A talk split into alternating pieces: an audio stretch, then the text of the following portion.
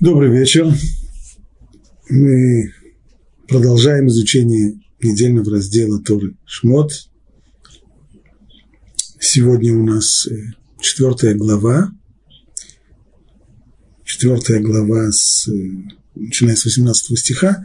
На предыдущих уроках мы очень-очень подробно разобрали весь диалог Всевышнего с Муше, все неоднократные попытки Муше уйти от э, той миссии, которую хотел Всевышний взвалить на его плечи.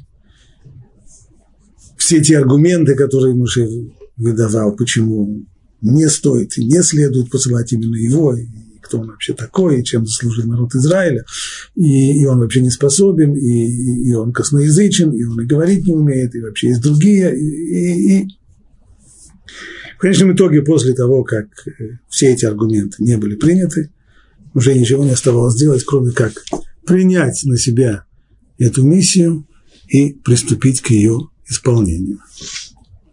И вот здесь, в, сразу после этого написано, я читаю текст, 4 глава, 18 стих, начиная отсюда. «И пошел Муше и возвратился к Етеру, своему тестю. И сказал ему, пойду я и возвращусь к моим братьям, которые в Египте, и посмотрю, живы ли они еще. И сказал Итро Моше, иди с миром. И сказал Господь Моше в Медиане, пойди возвратись в Египет, ибо умерли все люди, желающие твоей гибели. И взял Моше свою жену и своих сыновей, и посадил их на осла, и вернулся в Египет. И взял Муше посох Божий в свою руку, и сказал Господь Муше, когда пойдешь обратно в Египет, смотри же, все чудеса, которые я поручил тебе, сделай их перед фараоном. А я ожесточу его сердце, и он не отпустит народа. И скажешь ты фараону, так сказал Господь, сын мой, первенец мой Израиль. И я сказал тебе, отпусти моего сына, чтобы он мне служил, но ты не согласился отпустить его, и вот я убью твоего сына, твоего первенца. Вот этот отрывок.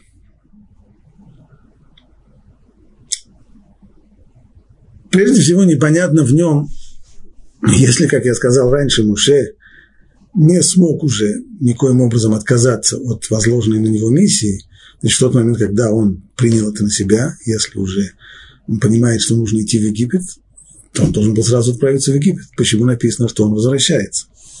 Это раз. Второе. Кому он возвращается? К Етру, своему тестю.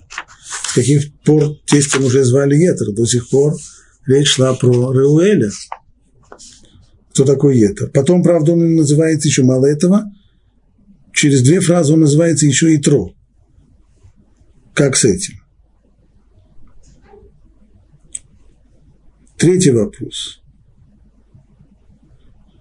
И сказал Господь Муше в Медиане, 19 стих, и сказал Господь Муше в Медиане, пойди возвратись в Египет. Но уже было, был разговор о том, что нужно идти в Египет.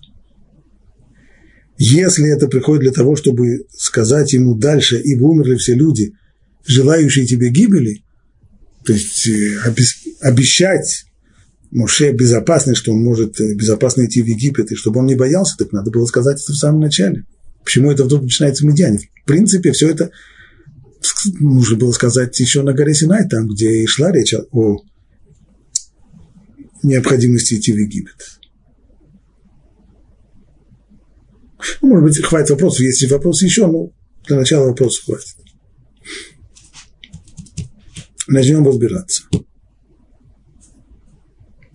Так, первый вопрос, почему вместо того, чтобы отправиться в Египет, Моше возвращается к своему тестю. И это действительно его тесть.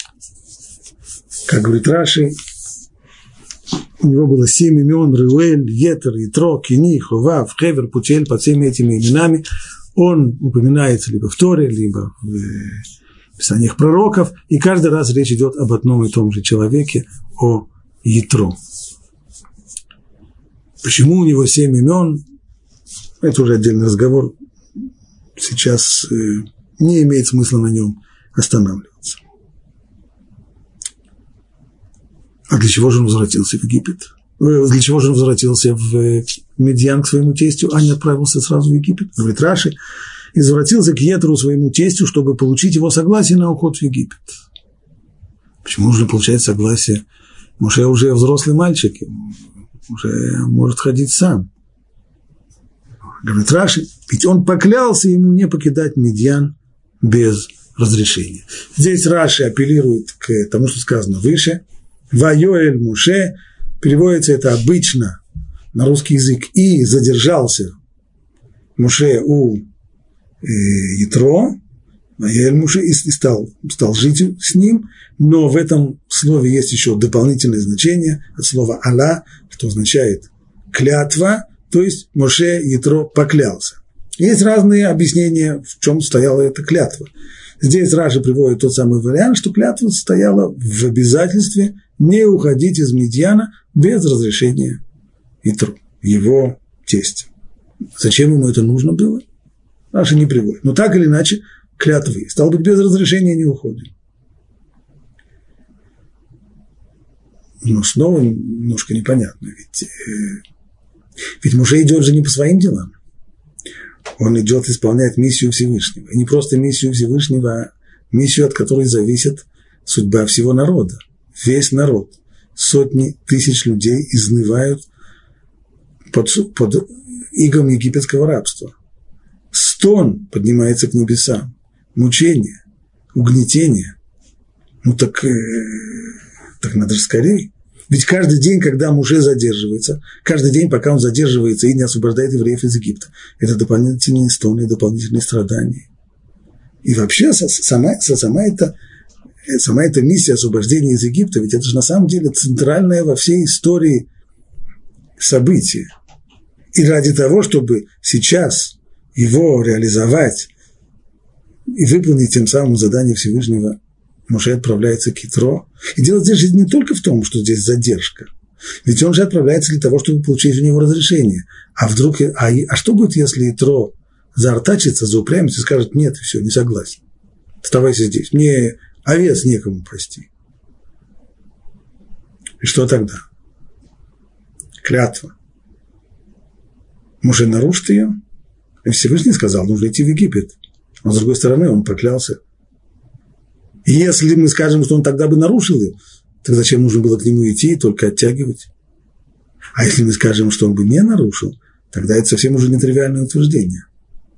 Получается, что несмотря на то, что на плечах у Муше такая поистине вселенская миссия, настолько важное поручение, и не просто поручение, поручение от самого Творца мира. Но если поклялся, то выходит, что клятва сильнее и нарушить клятву и не выполнить обещание другому человеку нельзя, хотя от этого зависит избавление всего еврейского народа. А Мидраш Танхума, в, объясняя это место, говорит так.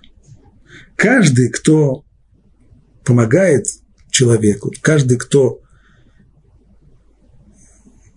спасает его, то по отношению к этому человеку спасенный обязан его почитать, своего Спасителя, и обязан его уважать не меньше, а больше, чем своего отца и свою мать. И именно так сказал Муше, когда Всевышний сказал ему, отправляйся в Египет и выводи оттуда мой народ. Муше сказал ему, владыка мира, но ведь Ятро меня принял, принял и меня приутил приютил, когда Муше спасался бегством от, э, от египтян и был совершенно бездомным, одиноким человеком, а Итро его приютил, дал ему кровь, дал ему кусок хлеба в конечном итоге, и невесту ему дал.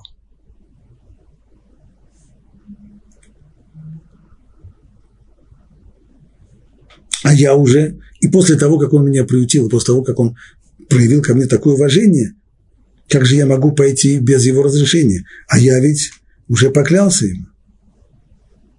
Вот почему сказано, и возвратился Муше снова к Етеру, своему тестю. И тогда, уже после того, как он улетел, то есть мы понимаем, что из этого Мидраша ясно, что это была не только мысль э, Моше, но это было обращенное к Всевышнему обращение к Всевышнему, в котором он хотел добиться и согласия Всевышнего на то, что он пойдет к Ятро, и уйдет из Медиана только с его позволения и не иначе. То есть, иными словами, мысль этого Мидраша, она довольно простая. Цель не оправдывает средства.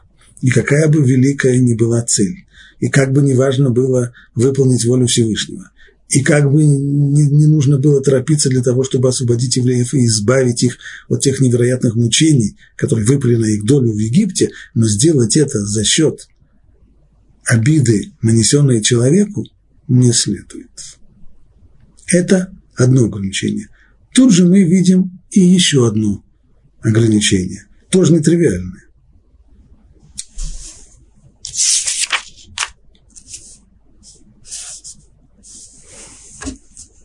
И сказал Господь Муше в Медьяне. Сколько Муше уже отправился в Медьян, и мы сейчас обсудили почему, так Всевышний теперь вторично является ему в Медьяне, пойди возвратись в Египет, ибо умерли все люди, желающие тебе гибели. Э, нормально. Поскольку они уже умерли, то ты можешь идти. Что я понимаю отсюда?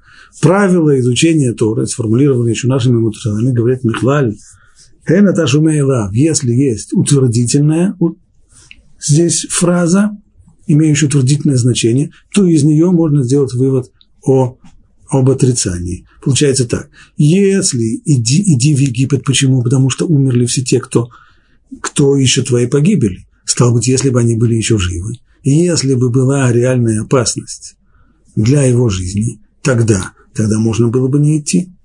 А как же избавление всего народа? А разве не должен герой пожертвовать своей жизнью ради спасения э, своего народа? Нас так э, всегда учили, и все, и все героические образы, на которых э, мы воспитывались, они всегда строились именно на том, что человек кладет свою жизнь на алтарь спасения своего народа. Получается, что с точки зрения того, что здесь сказано, это не совсем так. Иди так, по крайней мере, такой вывод делает здесь Амиши Хохме, Рецим Хамейер из Двинска, что Муше понял из слов Всевышнего, что если бы ему на самом деле указ... угрожала бы опасность, то тогда он был бы освобожден от обязанности идти и спасать еврейский народ из египетского рабства. И этот вывод, который он уже сделал, он его потом реализовал, сейчас мы увидим всего лишь через несколько строчек, он его реализовал на практике по вопросу, который встал у него перед ним очень скоро. Кстати, имеет смысл еще выяснить, кто эти люди, ибо умерли все люди, желающие тебе гибели. Я бы понимал, если Всевышний сказал, что умер уже фараон, который тебя в свое время арестовал и велел тебя казнить. Тогда вроде все хорошо. Но здесь говорится, умерли все люди. Какие это еще? Что это за люди, которые желали его погибели? Вроде особенных врагов у Моше в Египте не было. Если сказано это в множественном числе, кто это может быть?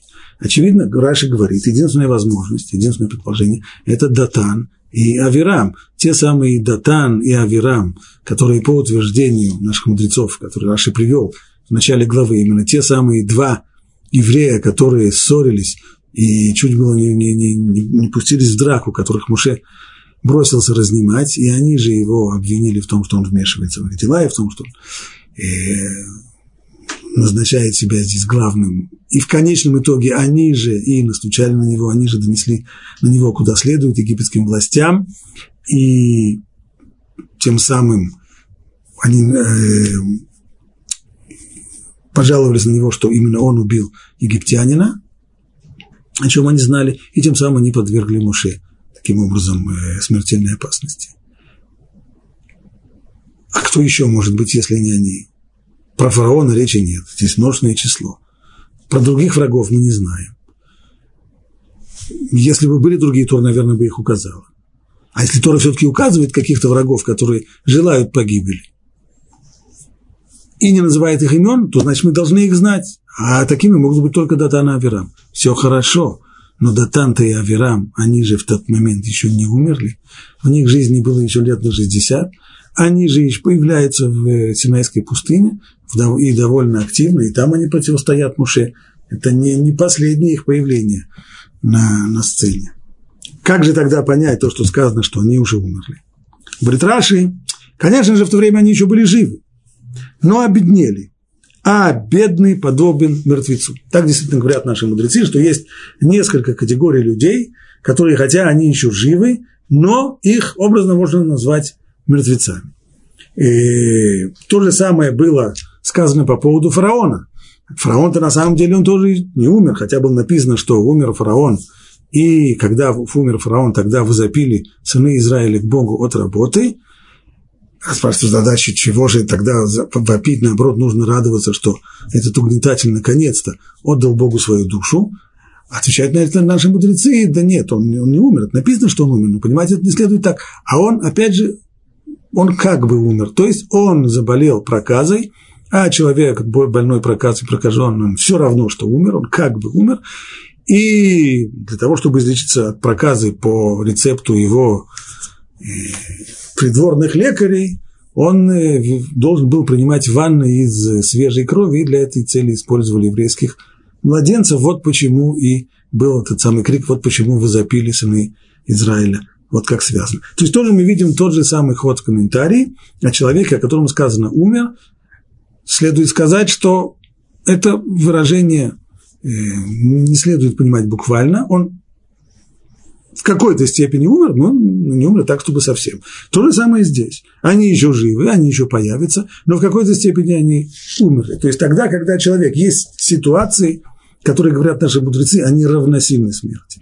Человек, который заболел такой тяжелой проказой, когда он вынужден отдалиться вообще от всего человеческого общества, и этот его отрыв от человеческого общества, он похож на эффект смерти, когда человек разрывает всю свою связь с окружающим его миром, и бедность, а что такое бедность? Почему бедняк? Считается, считается мертвым, да потому что у него нет собственной основы своего существования. Бедняк, он не, не имеет ни своих доходов, ни своих сбережений, у него нет возможности кормиться, и все, вся его единственная возможность жить и существовать только за счет милости других людей. Сегодня они дали ему кусок хлеба, он живет, а если завтра они вдруг надоест им давать ему кусок хлеба, так нет у него собственной жизни. Поэтому он считается как бы мертвым, он равносилен мертвым. Так вот, Датан и Авирам, говорит Раши, они не умерли, а они только обеднели, стали бедняками. Но этого тоже достаточно, чтобы успокоить Муше. Почему? Потому что если они, хотя это те самые люди, которые искали, э, желали Муше гибели, они же выдали его египетским властям, и они понимали, что наказание будет ему суровое, то почему же теперь их можно не опасаться, если они живы? Да потому что они люди бедные. Ну и что, что бедные? Они опять не могут настучать. А если они сейчас встретят на улице Муше, и тут же они побегут куда следует и скажут, вот э, преступник, беглый каторжник, который когда-то ушел от рук правосудия, убивший ни в чем не повинного египетского э, надсмотрщика, он раньше бежал, а теперь вернулся, мы его видели на улице там-то и там-то. А разве этим они не навредят ему? Чем помешает то, что они обеднели, их возможности снова э, настучать на уши? Очевидно, все-таки помешает. Потому что для того, чтобы там, в тех самых местах, э, там, где надо, и там, там, где следует, для того, чтобы приняли донос, донос принимается от людей, которым, которым есть какой-то минимальный респект, какое-то минимальное уважение к словам которых можно отнестись. Но когда приходит нищий бродяга, который вообще в глазах людей, он уже почти не существует, ему ну, просто ноль без палочки, сегодня здесь, а завтра там, то к их словам никто всерьез не отнесется. Ходят здесь разные, всякие собака лает, ветер носит, и поэтому Моше может быть спокоен и уверен, никто ему больше среди тех, кто желает ему зла, тех, кто способен ему это зло сделать, уже никого не осталось. Ибо Датан и Авирам, они так нейтрализованы своей бедностью.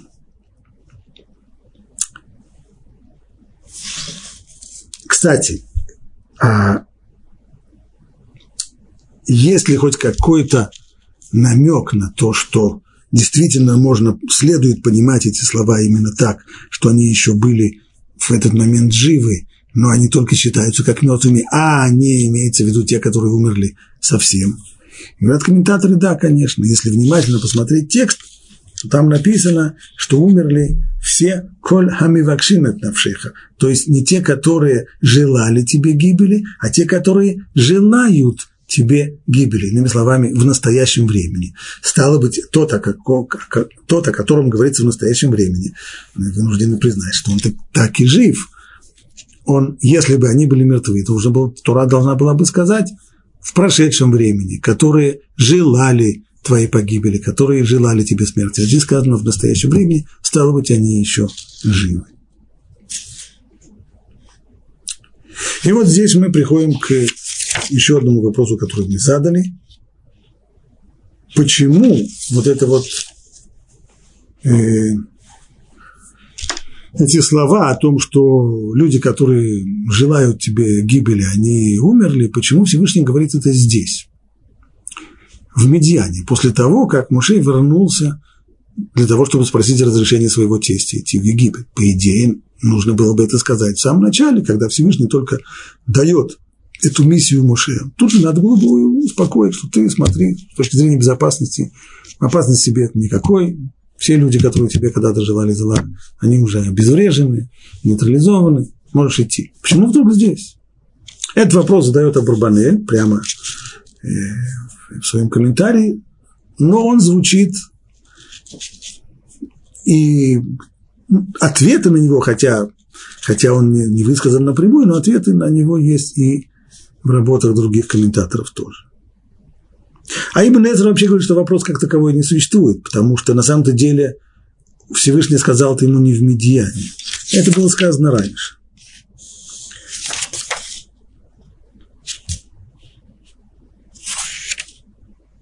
Эйн Мугдаму Мухарбу Тура, то есть Тора записана не по хронологическому принципу, имеется в виду, что это было сказано еще раньше, и вопрос просто неуместен. Ну, остальные так не считают. К тому же сказано ведь, и сказал Господь Муше в Медиане. Именно в Медиане. Не раньше. Поэтому почему же говорит, что это было уже раньше? Скорее всего, именно сейчас, после того, как он вернулся к своему тестю, к Ятру.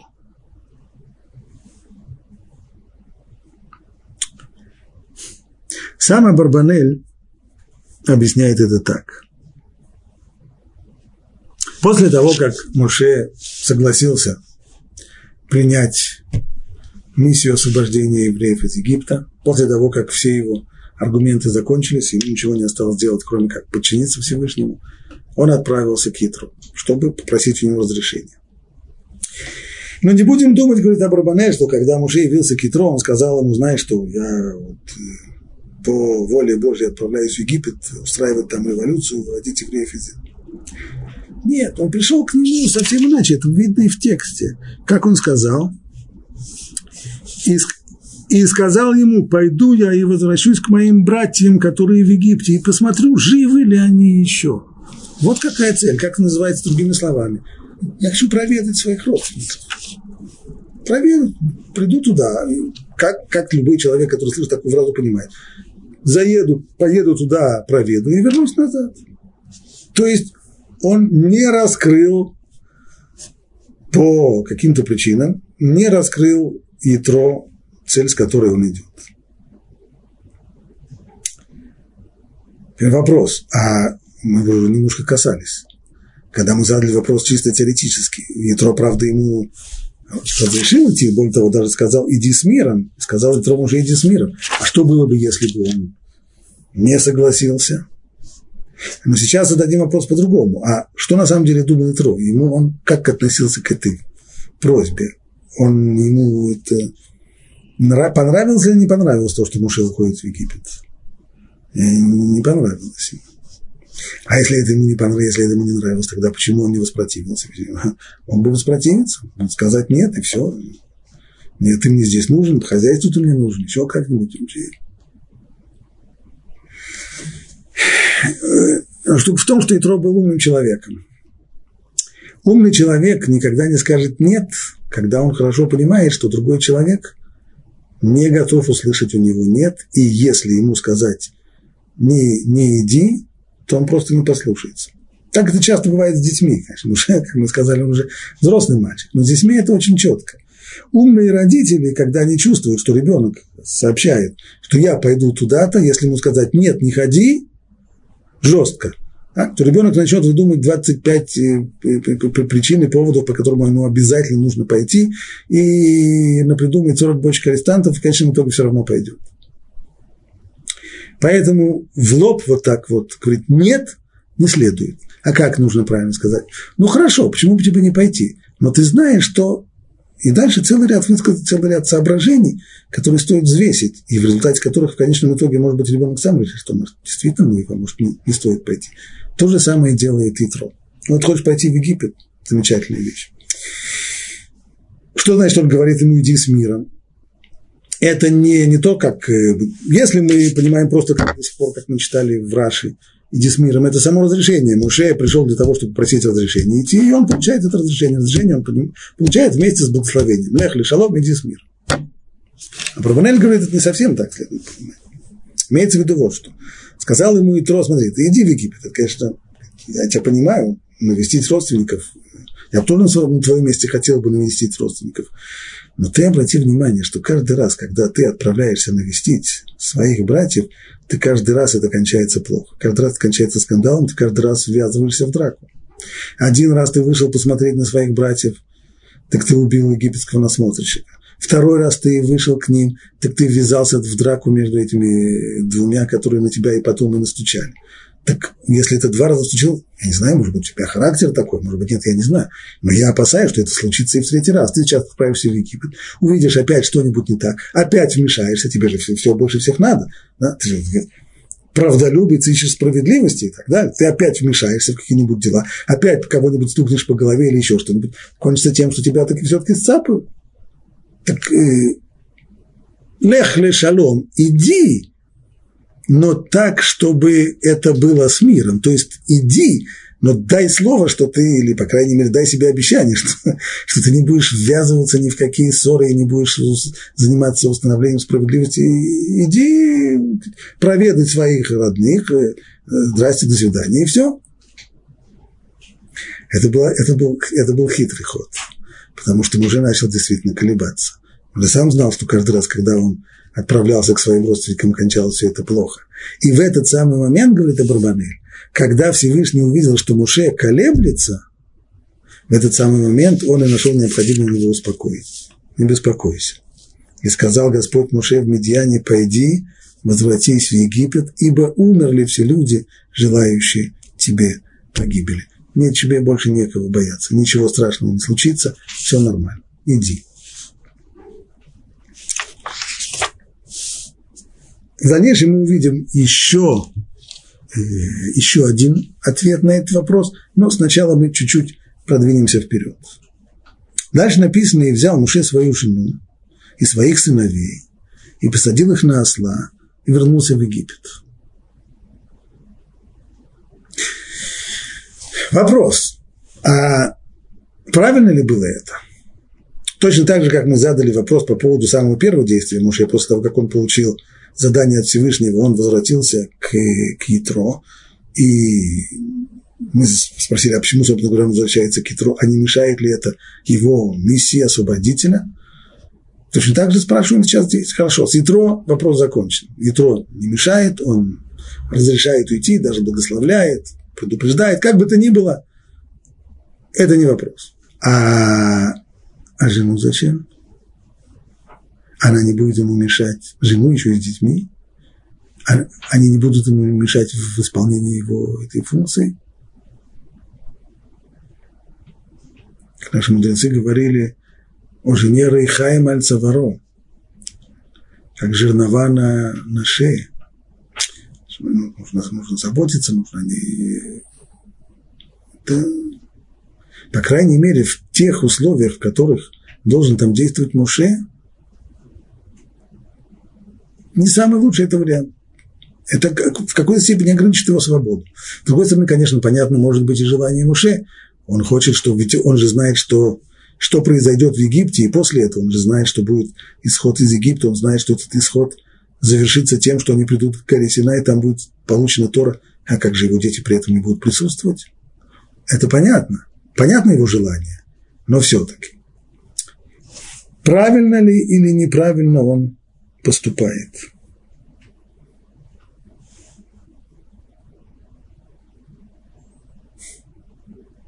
Добавим еще один вопрос. Если он вернулся с женой в Египет, то почему же мы читаем в дальнейшем в, главе Итро, в недельном разделе Итро, что тесть Муше Итро приходит в еврейский стан у горы Синай и приводит туда жену Муше, Ципору и двух ее детей. И если они были в Египте, то они должны были уйти вместе с Муше из Египта и быть в еврейском стане. Таким же образом оказывается, что, что они на самом деле все это время, если Муше их взял и вернулся с ними в Египет, то как, как, как это оказалось, что они находятся у, в Медиане у его тестя?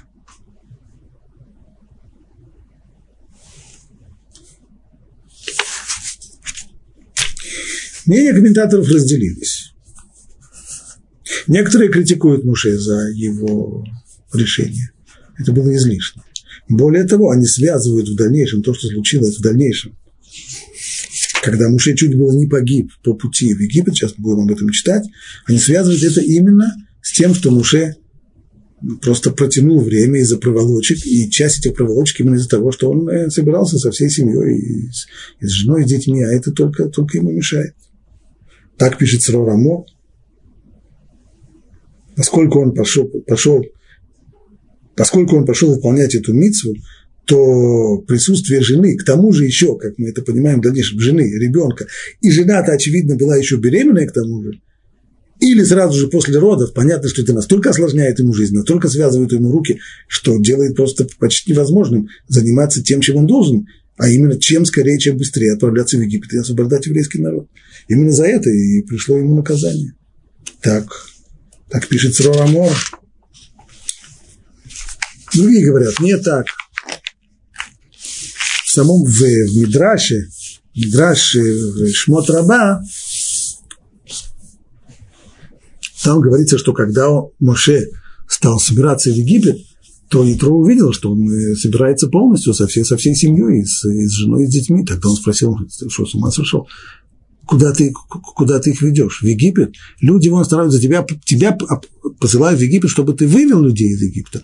Там люди находятся в рабстве, в страдании, а ты этих еще и туда свою жену, и мою дочь, и моих внуков, ты, ты, ты справишься отправить их туда, в Египет, в пекло? Что Муше ему возразил, а как же так?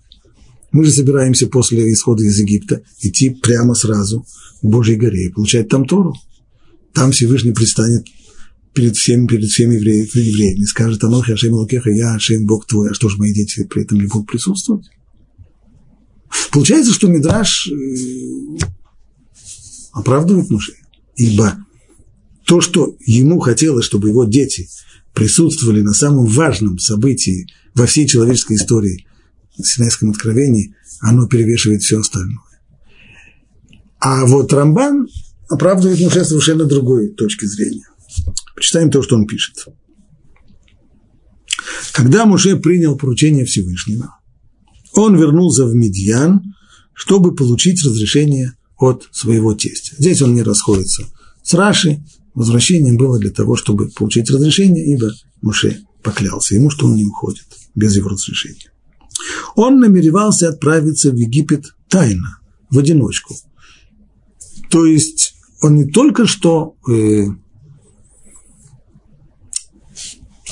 сказал так Ятро, но и действительно поначалу он так думал, что он отправится в Египет тихо, постарается прийти туда незамеченным, и поэтому он сказал, я пойду и возвращусь к моим братьям и посмотрю, живы ли они еще. То есть отпрашивался лишь для того, чтобы повидаться со своими братьями и вернуться. Это было прежде всего по отношению к Ятро, ну или только по отношению к Ятро, чтобы не было никаких слухов, чтобы никто, никто не решил.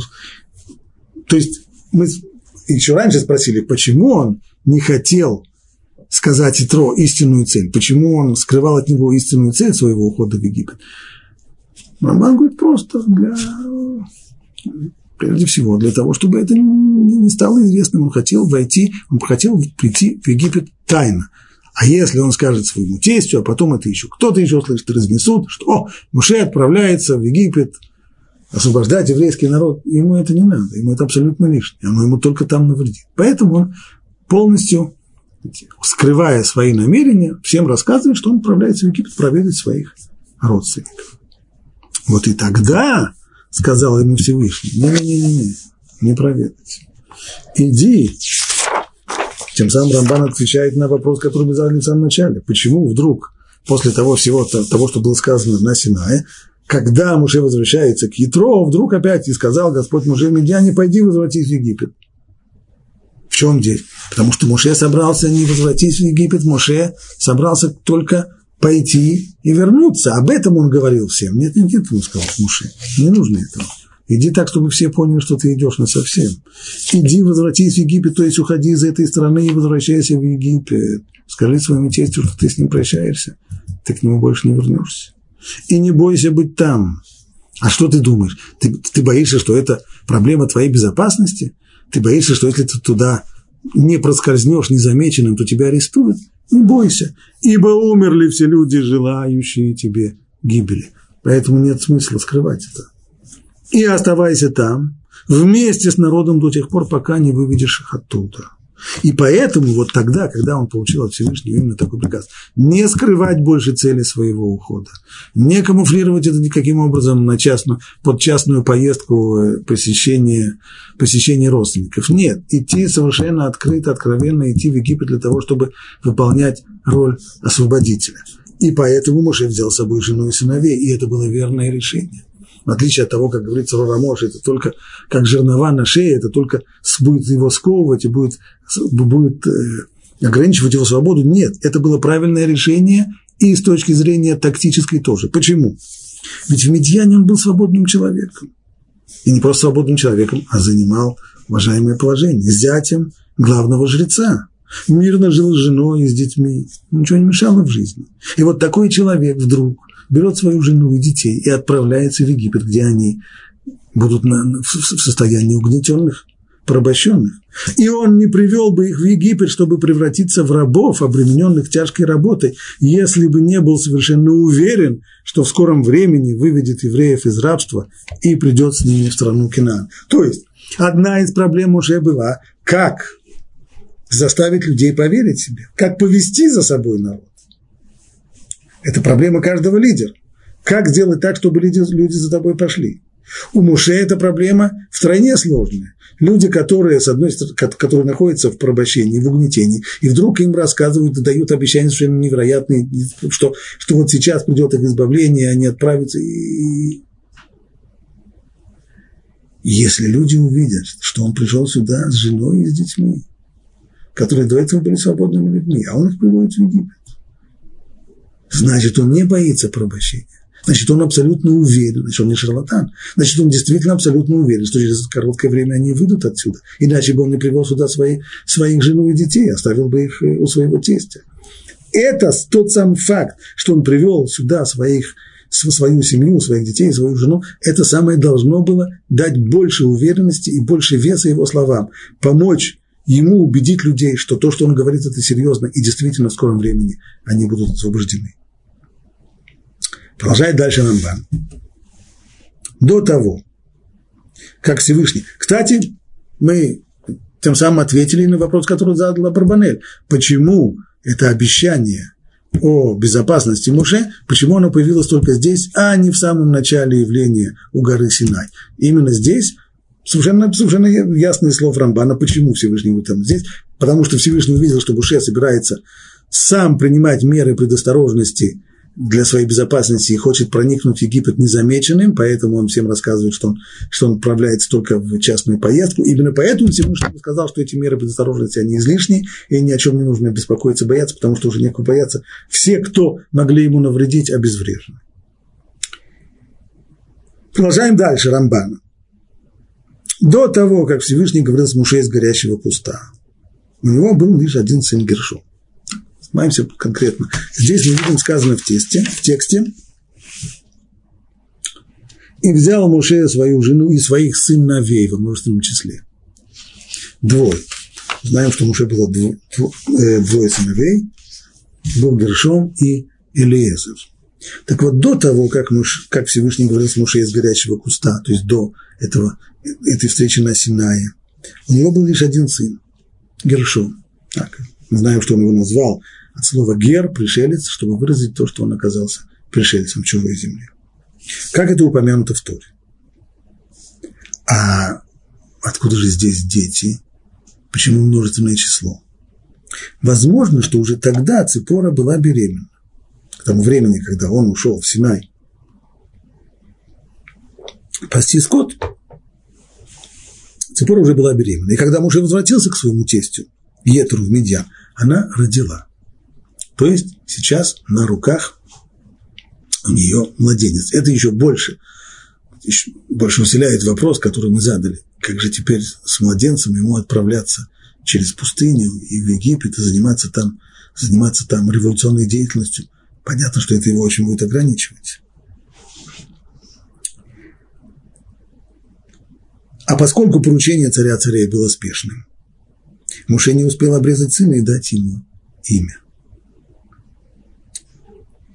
Для чего Рамбан это пишет? Прочитаем еще несколько фраз.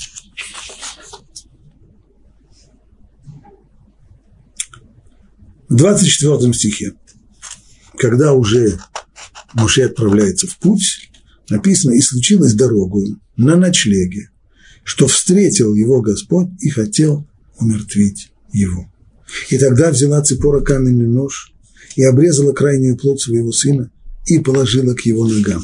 И сказала, жених крови ты мне. И он оставил его. И тогда она сказала, жених крови по обрезанию. Совершенно непонятный отрывок. Постараемся его объяснить. Но пока что, по крайней мере, то, что нам необходимо для понимания слов Рамбана, ситуация действительно тяжелая, когда только новорожденный ребенок, ему нужно делать обрезание. Обрезание сделать нету времени.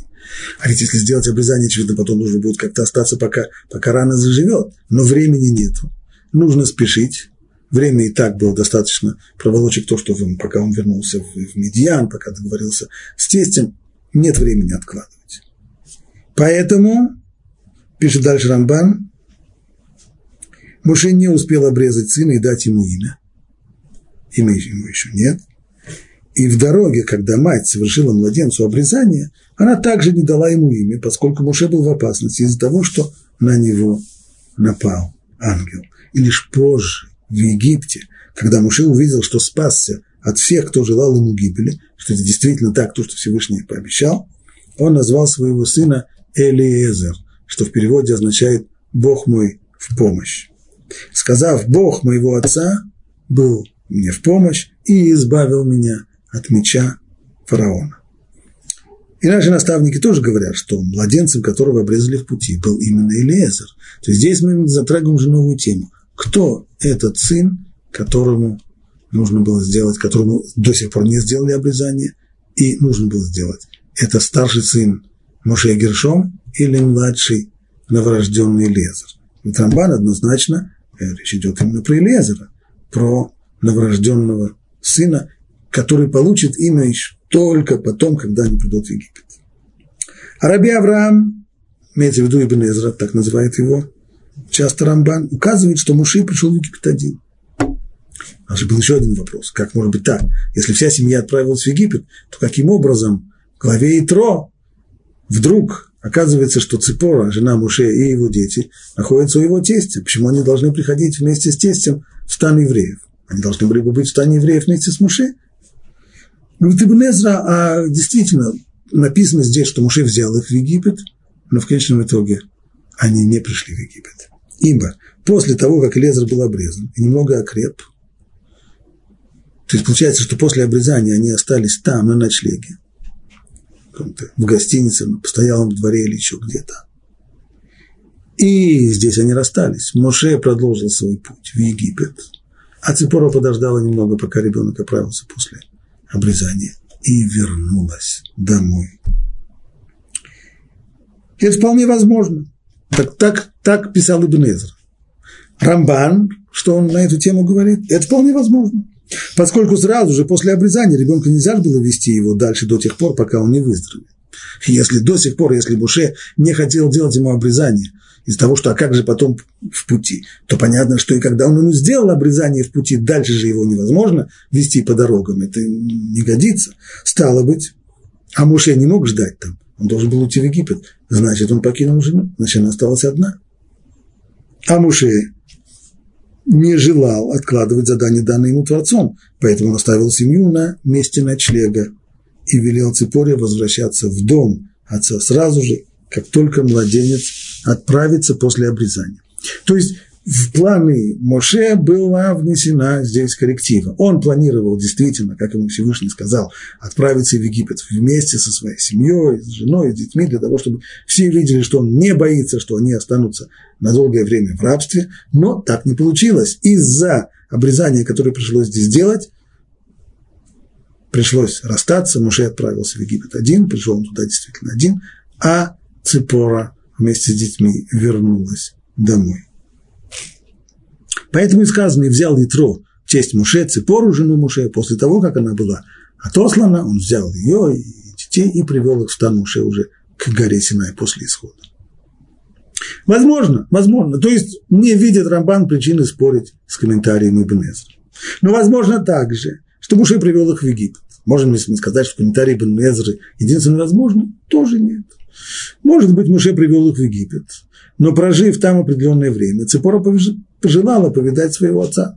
Конечно, в итоге Муше провел там около года. За это время вполне могло появиться желание у жены повидать своего отца. И тогда уже Муше отослал ее с сыновьями.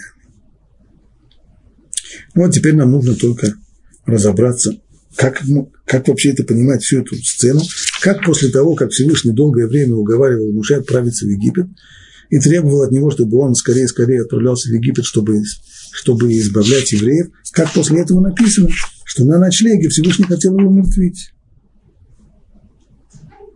И случилось дорогу на ночлеге, что встретил его Господь, хотел умертвить его. Почему? Ведь только что Всевышний его послал в Египет. И каким образом спасла положение Ципора, и тогда взяла Ципора каменный нож и обрезала крайнюю плоть своего сына и положила его к ногам. Это вопрос, к чьим ногам? и сказала, жених крови ты мне. Что означает слово? Жених крови, кому она это сказала? По отношению к ребенку или по отношению к Муше? И он оставил его. Тогда сказала, жених крови ты мне по обрезанию. Как все это понимать?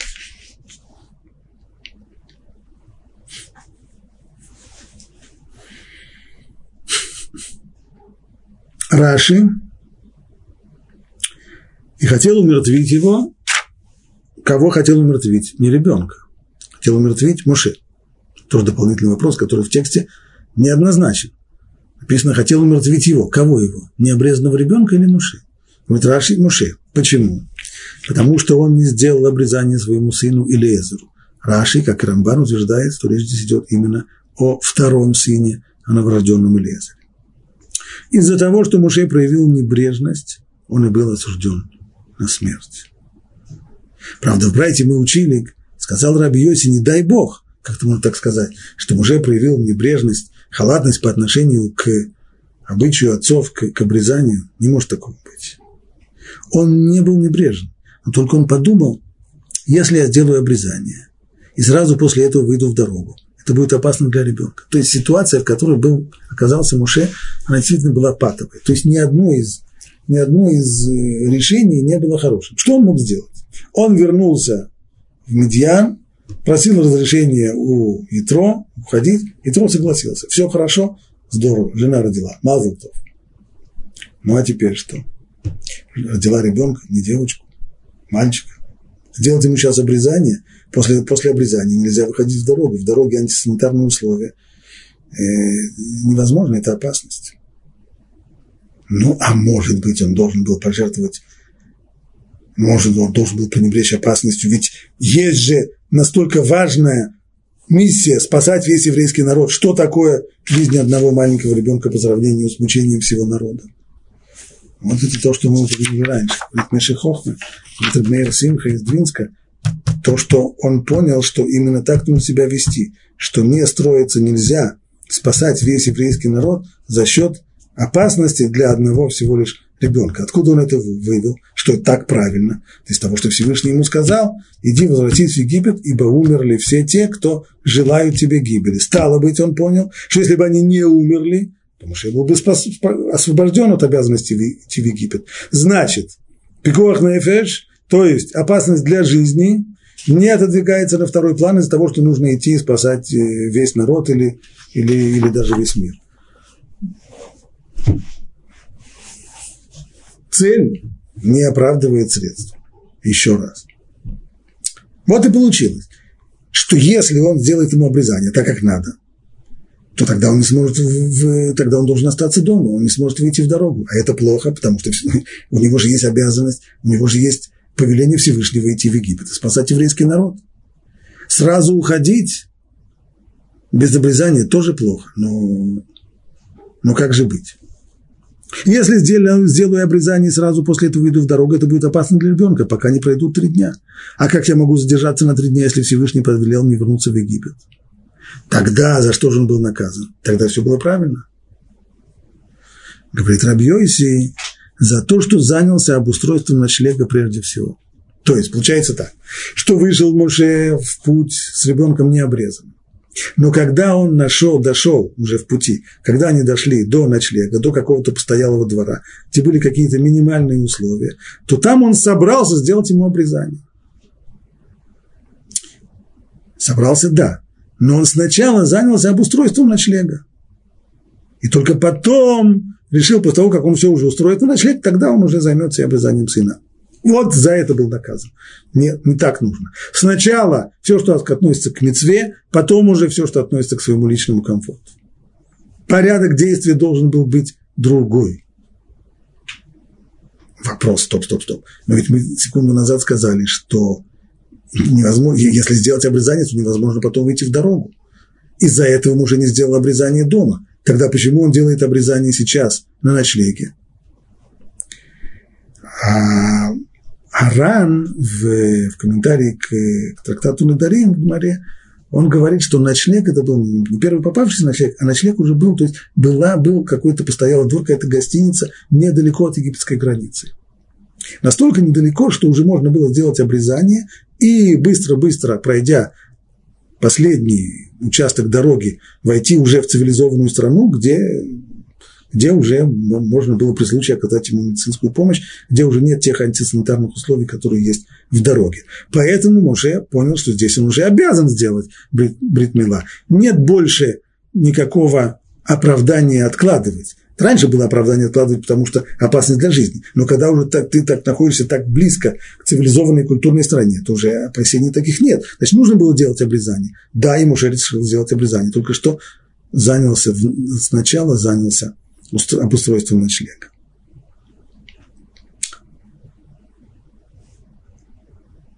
Аравирш, объясняя это место,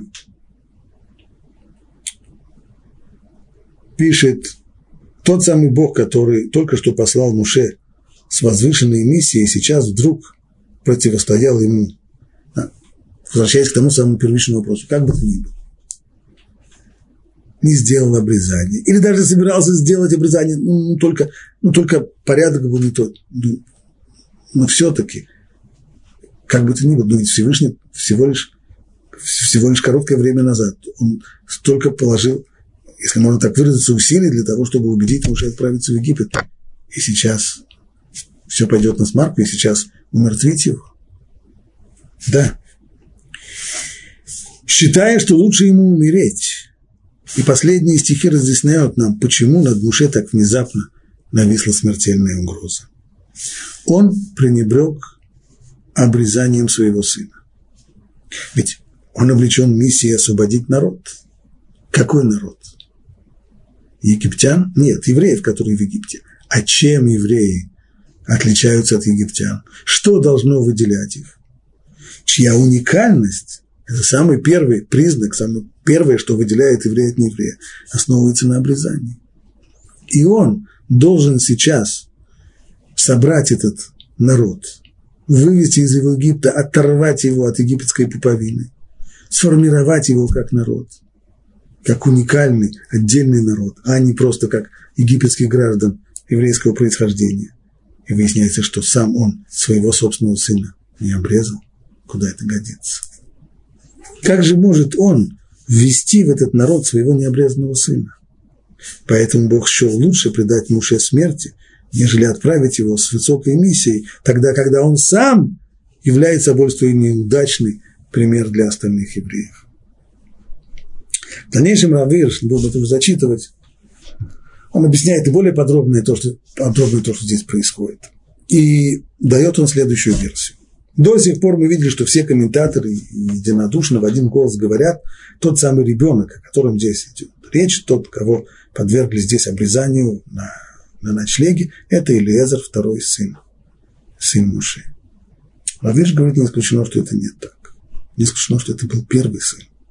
Уже не маленький, уже не младенец. Гершом. Почему? А почему же Муше его не обрезал?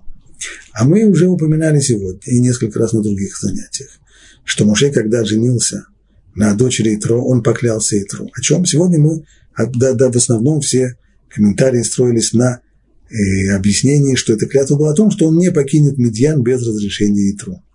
Был другой комментарий. В Михильте сказано, что он поклялся Итро, что первый сын, который родится у него, будет жрецом идолопоклонником. Если и он дал эту клятву в свое время. Он надеялся, что э, в дальнейшем Итро от этого откажется. Это он сейчас... Ну, клятва, клятва. Понятно, что после, если он уже поклялся, что ребенок будет жрецом и поклонником, то делать ему обрезание – знак союза с Богом. Он уже не мог, иначе как же так, сказал бы Митро, стоп, стоп, стоп. Мы же договаривались, клятва была, что ж ты его сейчас делаешь ему обрезание. Второй сын родится у тебя, пожалуйста. Второй сын пусть будет Богу, а первый мы договорились, что он будет язычником. Поэтому сын был необрезанный. И вот сейчас он ведет своего необрезанного сына и вводит его в, в еврейский народ. Это не годится. Почему тогда, когда нависла над ним эта смертельная угроза, почему тогда не Моше сделал ему обрезание, почему тогда это сделала именно Ципора, и как понять ее слова – ведь Равирш не исключено, что Цепора тоже почувствовала, что у нее была доля в том, что ребенок до сих пор не обрезан. Сначала первым, кто этому противился, был ее отец. Но потом время прошло, и, очевидно, скорее всего, сопротивление отца тоже уже ушло. Но тут, наверное, было уже сопротивление Цепора. Жалко, ребенок уже, ему уже не 8 дней, ему будет больно, и вообще зачем это нужно. Не исключено, что она тоже давила на Муше, чтобы тот этого не делал. Муше тянул время, пытался найти какой-то момент, когда он учит момент и сможет это сделать. И вот сейчас Цепора поняла, что не исключено, что она виновата в этом. Поэтому она сама своими руками делает обрезание и говорит ему эти слова. Как там сказано? И и тогда взяла Цепора каменный нож и обрезала крайнюю плоть своего сына и положила его к ногам и сказала, жених крови ты мне и оставила его, и тогда сказала жених крови по обрезанию. То есть из-за того, что я в свое время не дала тебе возможность сделать сыну обрезание, ты чуть не стал женихом смерти, ты чуть не умер. Поэтому я, понимая, что в этом виновата я, то я сама сейчас хочу исправить то, что я сделала. И она сама сделала это обрезание, и вот только после этого Муше и был спасен. О том, как Муше сделал первую попытку, предпринял первую попытку освободить еврейский народ из Египта, мы будем говорить уже в следующем, на следующем уроке.